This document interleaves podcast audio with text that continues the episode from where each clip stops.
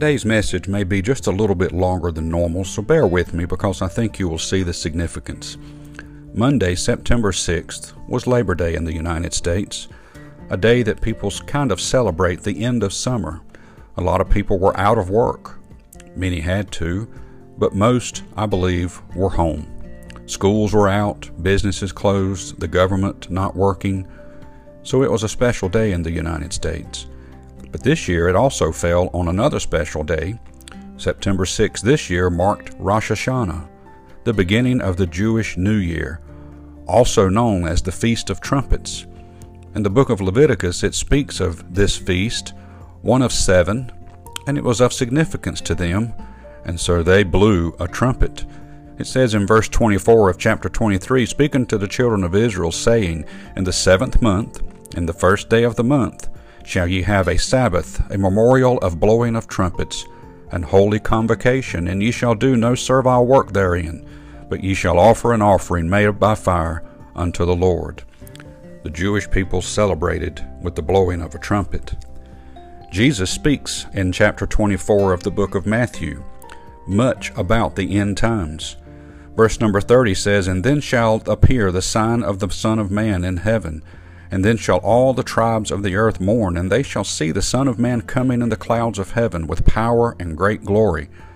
And he shall send his angels with a great sound of a trumpet, and they shall gather together his elect from the four winds, from one end of heaven to the other.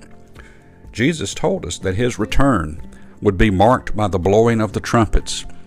1 Corinthians chapter 15, verse number 50. Now this I say, brethren, that flesh and blood cannot inherit the kingdom of God, neither doeth corruption inherit incorruption. Behold, I show you a mystery.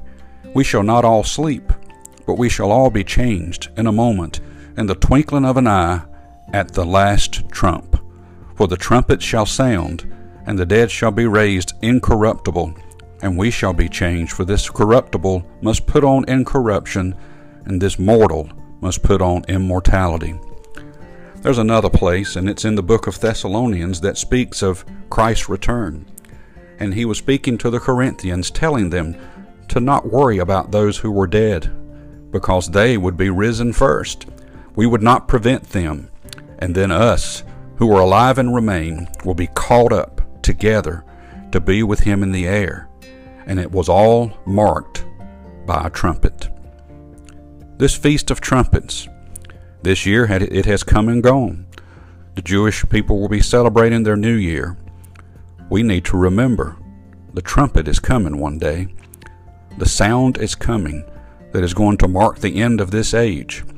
It's going to be an amazing day when this world will literally be turned upside down as the church will go home but people will be left, and it will be a very difficult time.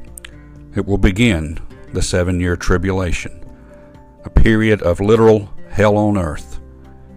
I ask you today, because Jesus is willing that none should perish, He wants all of us to be in heaven with Him.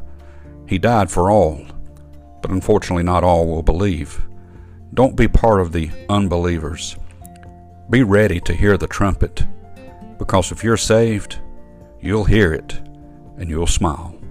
May God bless you and have a wonderful day.